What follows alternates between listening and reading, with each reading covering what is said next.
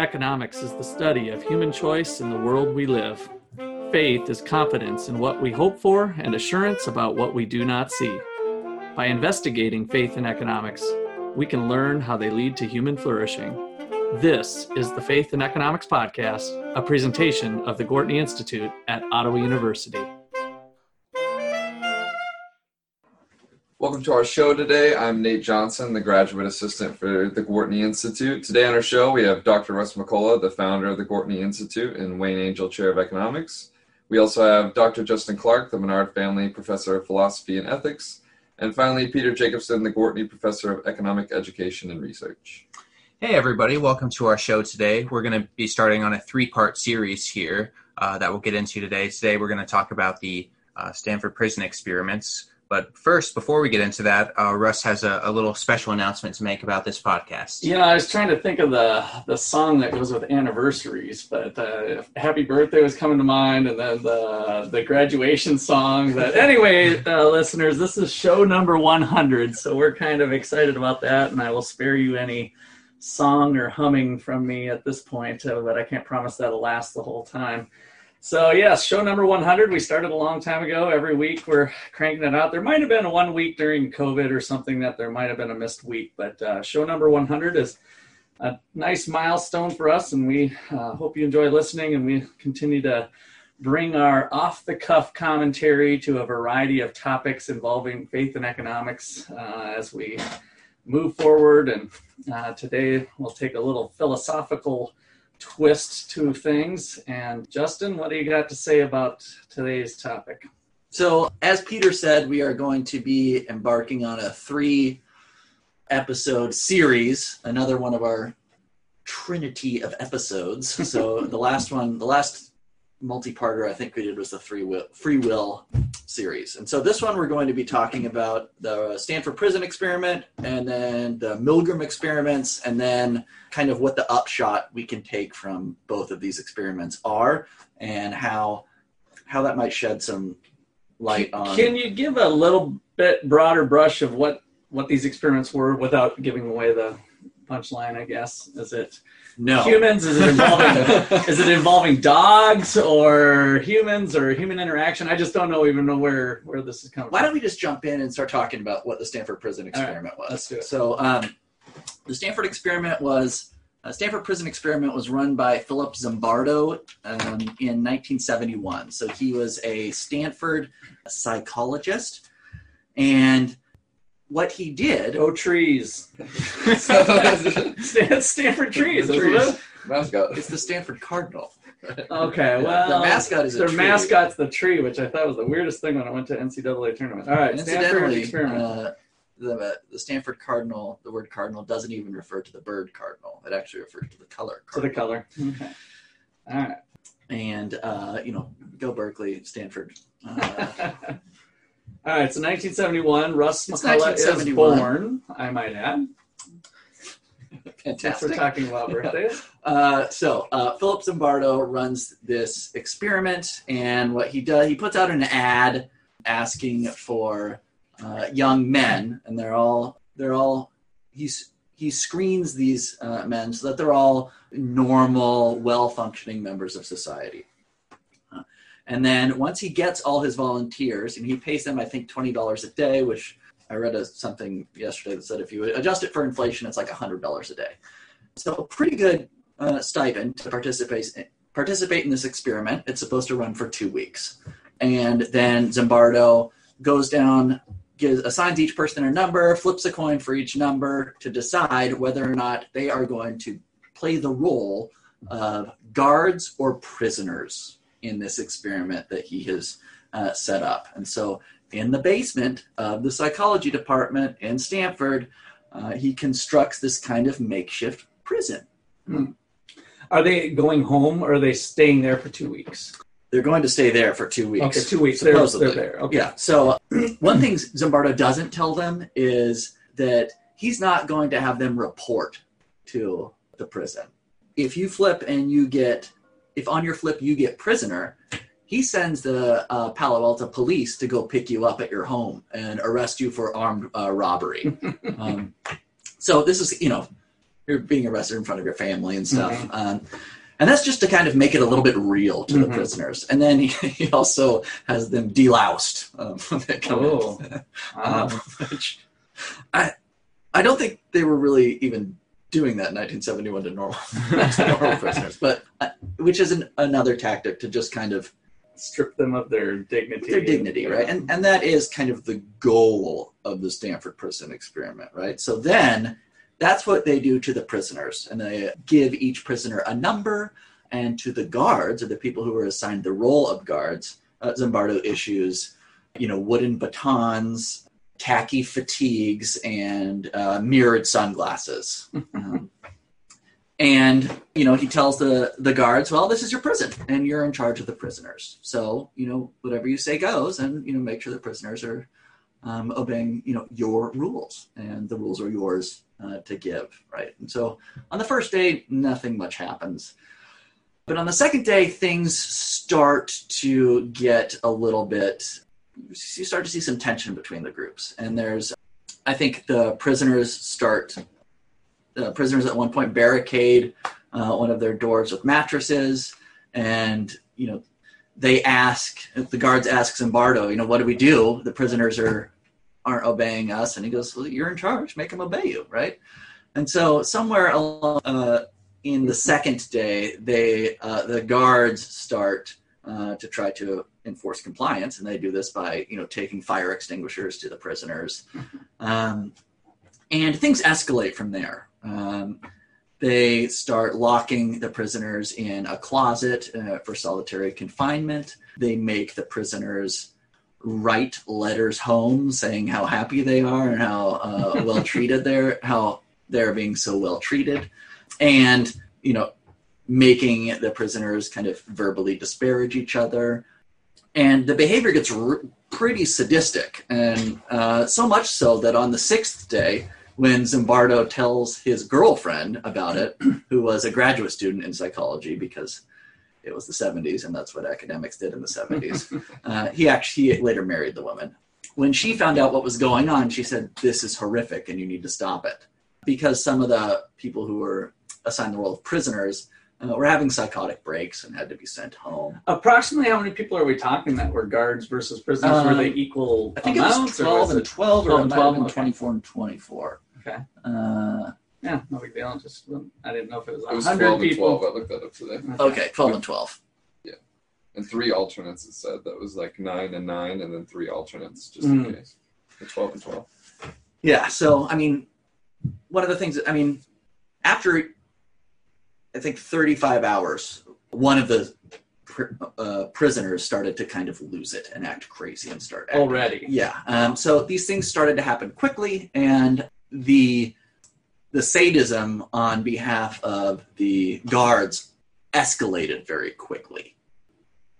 And so that's generally kind of how the Stanford prison experiment is presented, just on the facts of what happened. And then people try to interpret it a couple different ways. And this is kind of the interpretation has kind of changed over the past 35 years, in part because, well, in part because Zimbardo himself has kind of changed what he uh, said the experiment proved and uh, changed So that he comes off looking better, basically.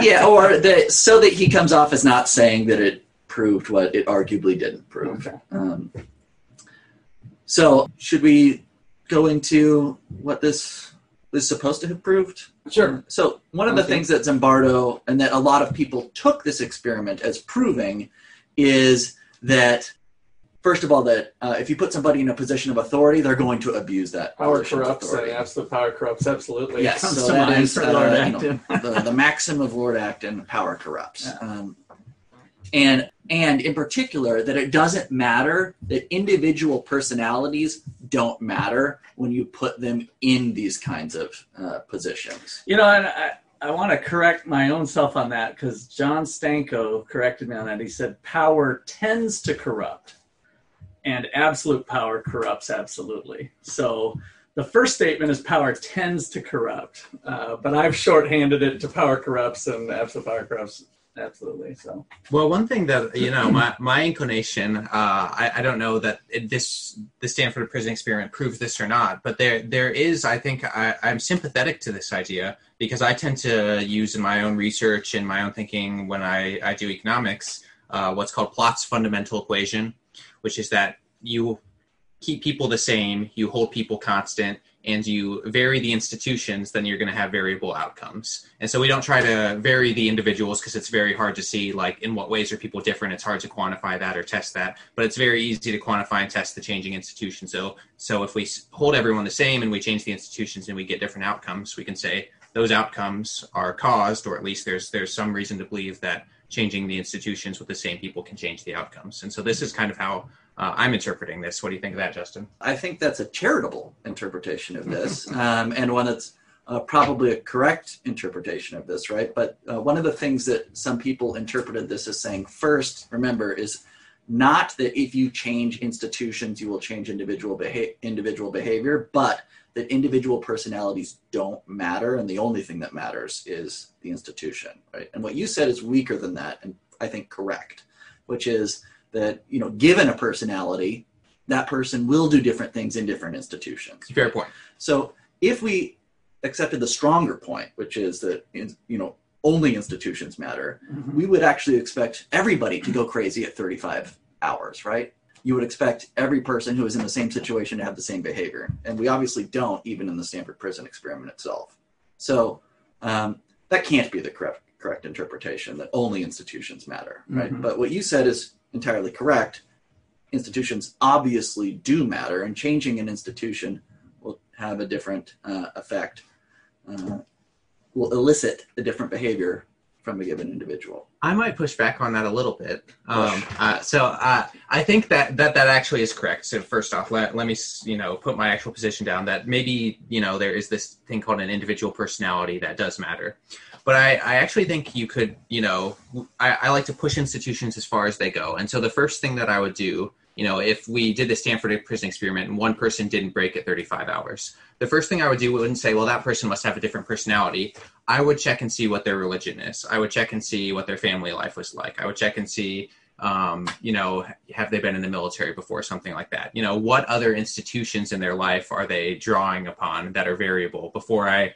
I, tr- I try to get into the personality just because I don't think I can. It's, it's certainly not my wheelhouse to do that, but I'm not sure if anybody can even do it. And so um, maybe everyone would break at 35 hours if you just change enough of the institutions. Let me push back on that. it seems like what you're doing is institutionalizing personality and saying uh, what we mean by personality We is don't bring just anything this group of institutions that people have internalized, right? Mm. Um, and if that's the case, then it seems like we have a semantic difference and maybe not a real disagreement. I think the the difference that I would say is the, the question is if you if you define personality as a bunch of measurable things in a person's life like family or something like that then I think that we would be saying the same thing. But I also think that would be sort of a weird definition of personality that your family is part of your personality seems odd to me. Well, let me throw the Bible in for fun. We're all a unique, uh, a unique snowflake at the beginning. So we're not a molded, a, a raw piece of clay that somehow gets molded by institutions. From a biblical standpoint, I think it's uh, we're unique, created in the image of God, but we are unique. So we're not molded. We're not a homogeneous thing molded by institutions as we go on. I, I would say we're unique, but we have the same nature, and that's the fallen nature. And so, uh, the, my my perspective, though, you know, different Christian denominations take this differently. Is the fall has made us basically the same in, in the way that we behave. That is, where we tend towards bad rather than good, and we have to be saved from that. So I, I I- I understand what what you're saying, and actually, I do. At the end of the day, I agree there are personality differences. But I, I think our, our first glance back shouldn't be at the personality differences, but what observable things in the world are different rather than a person's brain or, or something that I don't have access to. Well, I don't know if Thomas Sowell was overly influential on me, but I, I kind of see this constrained, unconstrained uh, version of people starting off too. Like, uh, what are they on how institutions? You know, they're they're generally good, and so if we have the right institutions, is that kind of similar to this, uh, or fits somewhere into this discussion anyway? With maybe not directly with the Stanford experiment, but uh, Well, certainly if you think that uh, only institutions matter, um, which is one of you know the strong reading of the Stanford Prison Experiment that we got in the 70s, um, then you would think that uh, well, as soon as we settle on the right institution, then problem solved. Right. Right. the Uh, world is a better place. Well, this uh, this looks like a good place for our first break here, our only break, I should say, our our halftime. So, um, when we come back, where are you gonna uh, what, what, give us a teaser here, Justin, on what we're gonna look at in the second half? Um, in the second half, I think we should discuss what this actually shows and maybe what Zimbardo's current position is and maybe what s- some of the criticisms of the methodology of the Stanford prison experiment. So what lessons we can actually um, derive from this. All right, we'll be back in just a bit. By 2030, the Gortney Institute will be known for its alumni, supporters, and participants who incorporate economic understanding with their faith in their careers, vocations, communities, and personal lives. The Institute will be a nationally recognized source for knowledge and contributions to students' experience, society's understanding of private and public solutions to poverty, and the overlap of markets, governance, and faith. Young audiences will look to the Institute for challenging and engaging education on faith and economics.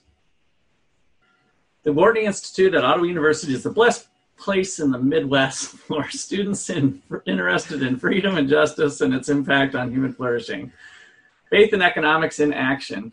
Last night we had 97 students at our Little Pink House movie event uh, learning about eminent domain and how that it is possible that the government could take your home.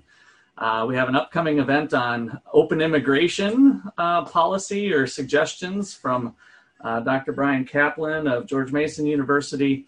And so we're exposing students to lots of different ideas involving freedom and its impact on human flourishing. If you know someone who's looking for a college like that, contact Peter or Russ or Justin today. Please visit our website at 123povertysucks.org. There you will find our events, blog, and our swag shop. Follow us on Twitter and Instagram at 123povertysucks or on Facebook at Gortney Institute for updates on our activities and research.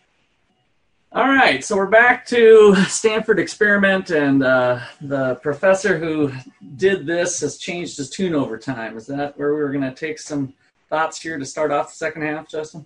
Yeah, and one thing I, forgot to mention is that after you know the the experiment was uh, well after some of the prisoners were released because uh, they had you know, psychological problems, uh, a rumor got started that uh, among the guards that these prisoners were going to come back and liberate their friends, um, and uh, uh, they were worried about that, right? And actually, Zimbardo was worried about that too. So they moved the prison to a different, the basement of a different building, and then Zimbardo sat down, sat in the location of the old pr- prison, and he was there. Uh, his plan was to tell the returning liberators that, oh no, the the experiment's already done. We already sent everybody else home.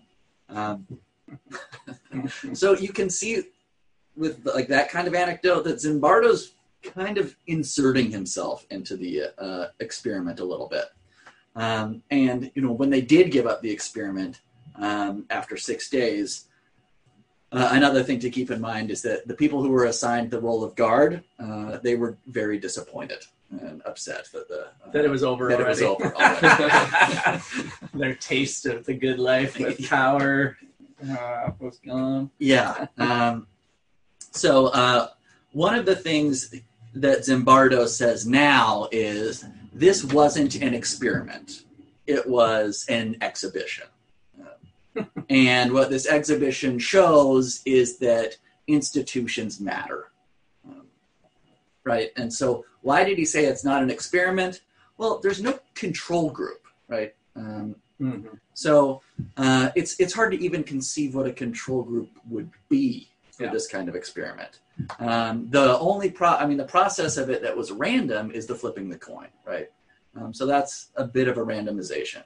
Um, another problem with this experiment is that it's like I just said with Zimbardo, you know, hiding out to try to fool the liberators who didn't come back, of course. Uh, that uh, Zimbardo himself is messing with the experiment in, in different places. Yeah. So not only is he doing that, he actually is kind of coaching the guards um, into how to be sadistic. Um, so there was also a nudge, it sounds like. yeah, he's kind of nudging them. And one of the criticisms was uh, that a lot of the behavior that uh, the guards, a lot of the um, what's called sadistic behavior by the guards, making you know things like making them defecate into a, a bucket, um, and then not letting them uh, leave the cell with that, and uh, some of the other uh, techniques seemed really similar to uh, techniques that San Quentin prison guards were using at the time. And the reason that seems like it's problematic is because Zimbardo, before the prison experiment, was talking with inmates in San Quentin and asking them to describe how bad their situation was. And so one of those inmates said, It's really weird that I told you all these complaints, and then you said that these students, uh, you know, in your paper, you say they did all these things on their own, which happened to be the very same things that I was complaining to you about before the experiment began. Um, so that again seems like it's uh, a little bit of nudging on Zimbardo's part, right? Yeah. But if we do take Zimbardo's current description, which is that it's an exhibition and what it shows is that institutions matter, I think that's true, right? Institutions do matter, and the fact that it took a little bit of nudging from Zimbardo doesn't, you know, doesn't retract from the fact that uh, with just a little bit of nudging, um, you know, these seemingly normal uh, 19 to 20 Yeah. Otherwise, well men, functioning, well behaved in in general. Just Yeah. Normal, quote unquote, normal people. quote unquote normal people will do really sadistic things to each other. and uh, another criticism criticism that has come up is that this study, uh, if we could call it an experiment, fails to replicate. Which is that they've tried to do this a couple other times, Oh. and they haven't been able to get the uh, the same results from it. Um, now, Did they always do it with men? I just it flashed in my mind like whether they tried females or I don't know if they've ever tried to do it with females. Um, I know that uh, you know when I one of the things that struck me when it said that it fails to replicate is uh, well, um, one of the things that this looks a lot like is uh, hazing. yeah. Right. Um, and you can say that it doesn't replicate in the clinical setting, but uh, I think there are these experiments running every fall, and I think they replicate a lot. That and what also came to mind was maybe this uh, Zimbardo helped spawn all these reality TV shows where you've got them locked in a house, uh, twelve people, you know, doing yeah, they get to drink and they get to party, but they're kind of you know locked together uh, in in a variety. And of course, different reality shows have all kinds of things kind of similar. They do. And one of the things that's really interesting about those reality shows is they often have a psychologist on set Mm. uh, who is asking these people questions um, and kind of. And the producers are probably nudging them, like, "Oh, wouldn't it be a good idea to be sadistic with?" Uh, Exactly. Since the whole point of a reality show is to generate drama. Right, And the exactly. psychologists know, uh, you know, how to elicit these kind of interpersonal conflicts. Yeah. Um, Yeah. I should also just mention there's a great movie called The Stanford Prison Experiment, which does a pretty faithful job of uh, uh, representing the Stanford Prison Experiment. Think Okay, we, we, we can put Yeah. that on uh, our show notes. Yeah. Movie. Um, so, what to take from this is, I think, probably uh, that qualified version of the Acton quote, which is power tends to corrupt. And it certainly um, is uh, something, I mean, something that uh, power doesn't prevent, right? And Mhm. uh, Right. and uh, another thing to note is that once this kind of clash between powerful and not powerful people gets started, it's very, very hard to stop. hmm Um, you know, once the prisoners start rebelling, and uh, Without a proper institution in place, that the person who's getting abused or whatever can somehow overturn those in power, right? yeah, Um, which is why we try to set up institutions in the United States that allow for turnover of those in power, uh, limit terms, all that type of stuff. you have the guards asking Zimbardo, "What do we do when these prisoners fail to comply?"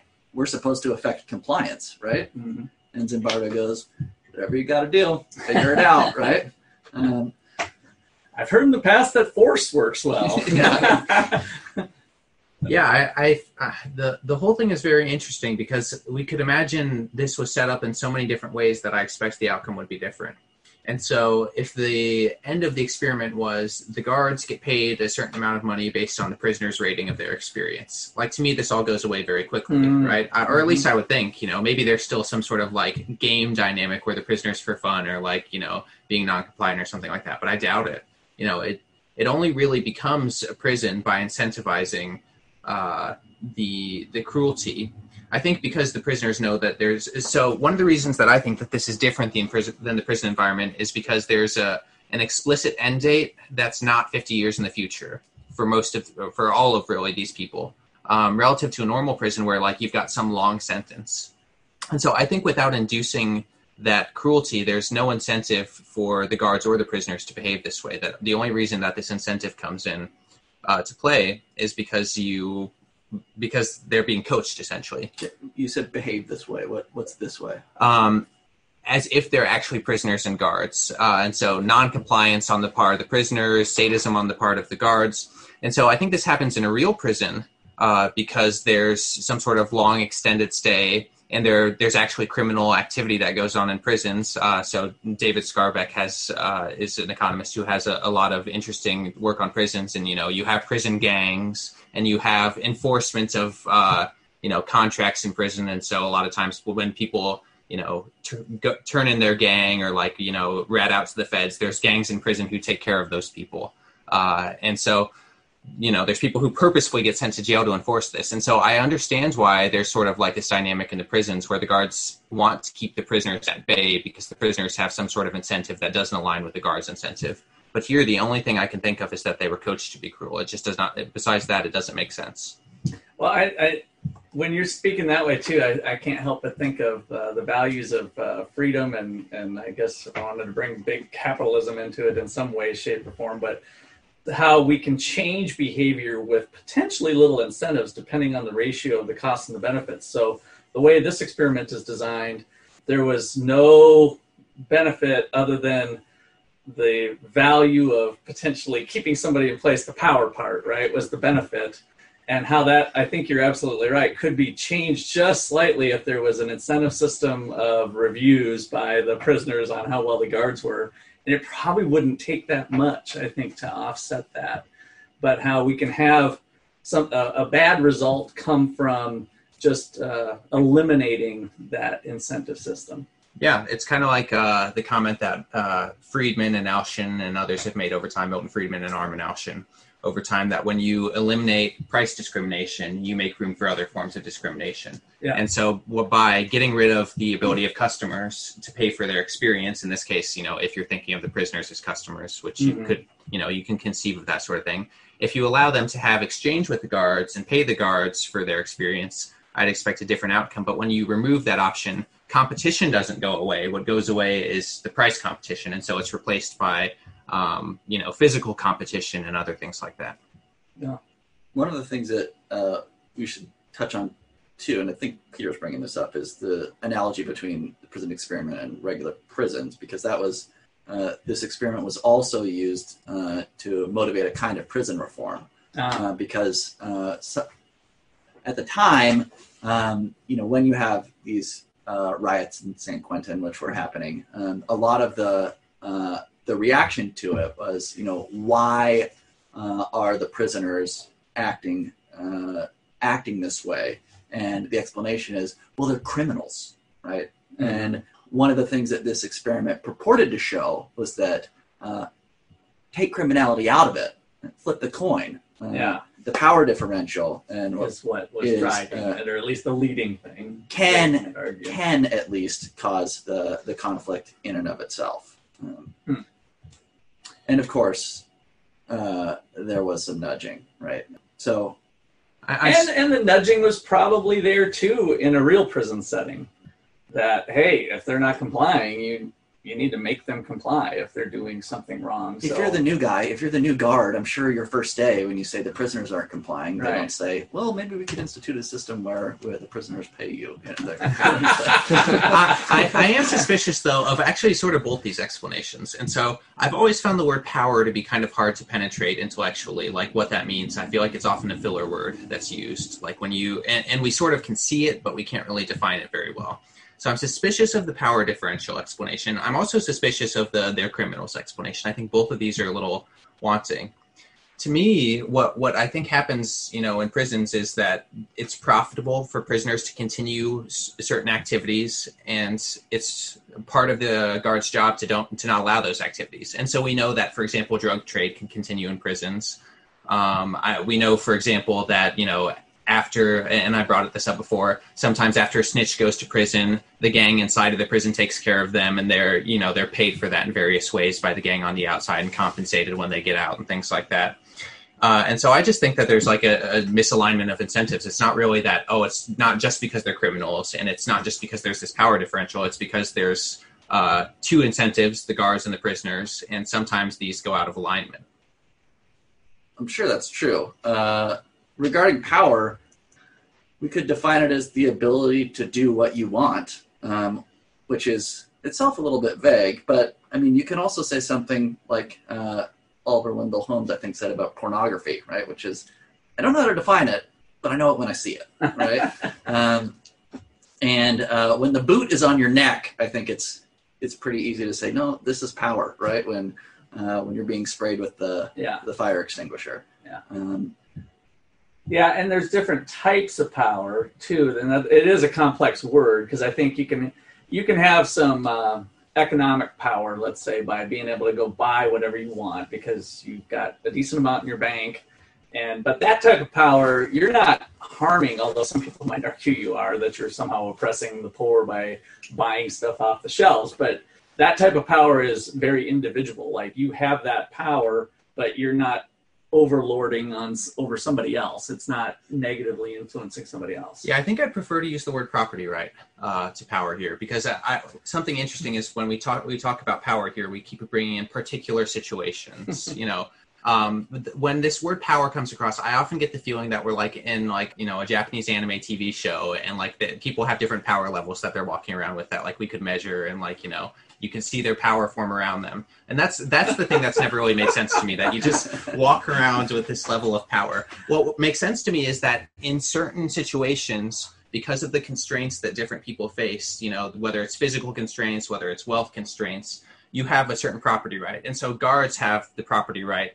Uh, or you know they're they're given not that it should be this way necessarily, but it, it is in fact this way that some guards have the right of violence over you know the the people in their prison. This is a right that they have. Uh, And the prisoner lost that right due to whatever they previously did or were convicted of wrongfully or otherwise. But Yeah, that's right. But but actually, that doesn't have to remain that way, right? In a prison riot, uh, you know, and I think of Orange is the New Black for this, uh, we could see that the guards actually lose that property right, and the prisoners take that property right away. And so, you know, the prisoner can uh, tie up the guard, and then the power differential has changed. And so, I don't see power as something that like exists in the person, but it's more of a, a property right that you have at a specific moment in time.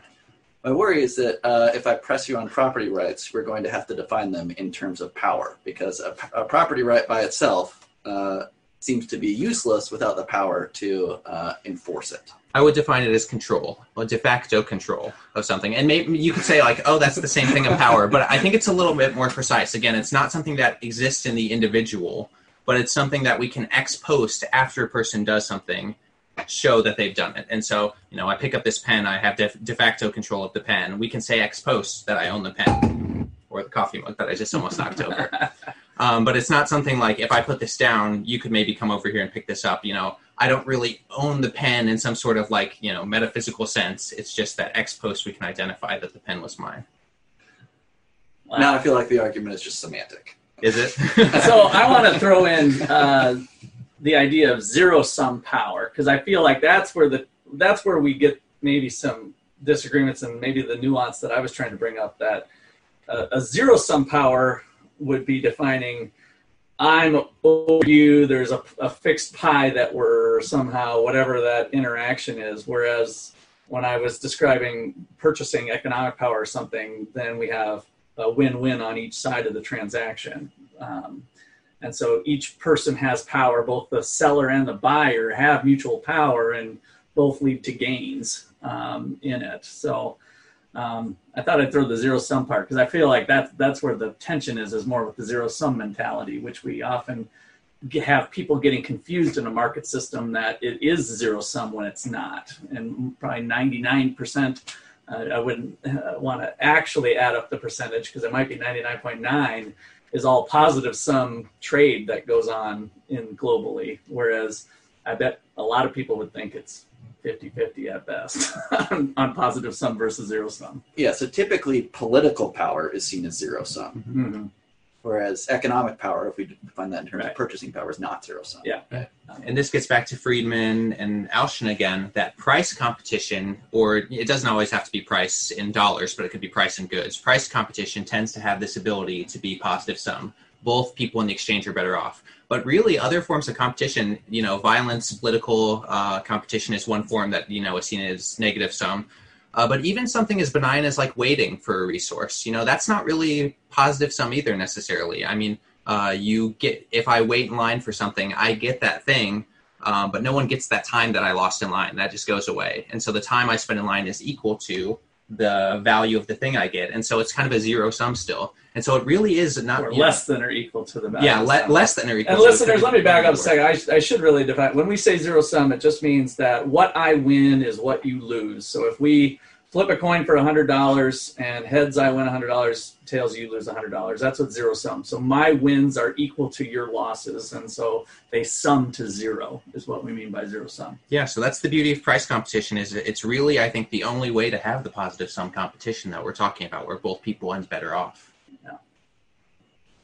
All right. Well, that looks like a pretty good place to wrap, unless you got some closing comments. No, I don't think so. Okay. Uh, All right. Well, on behalf of the Gwartney Institute, this has been a, a nice production on Stanford experiments. Uh, we brought in another university into this. So we'd like to thank you all for listening. And uh, if you feel so inclined to give us a five star review, that helps us rise through the ranks to help other people find uh, our product on the World Wide Web. So, other than that, be fruitful and multiply. Thanks.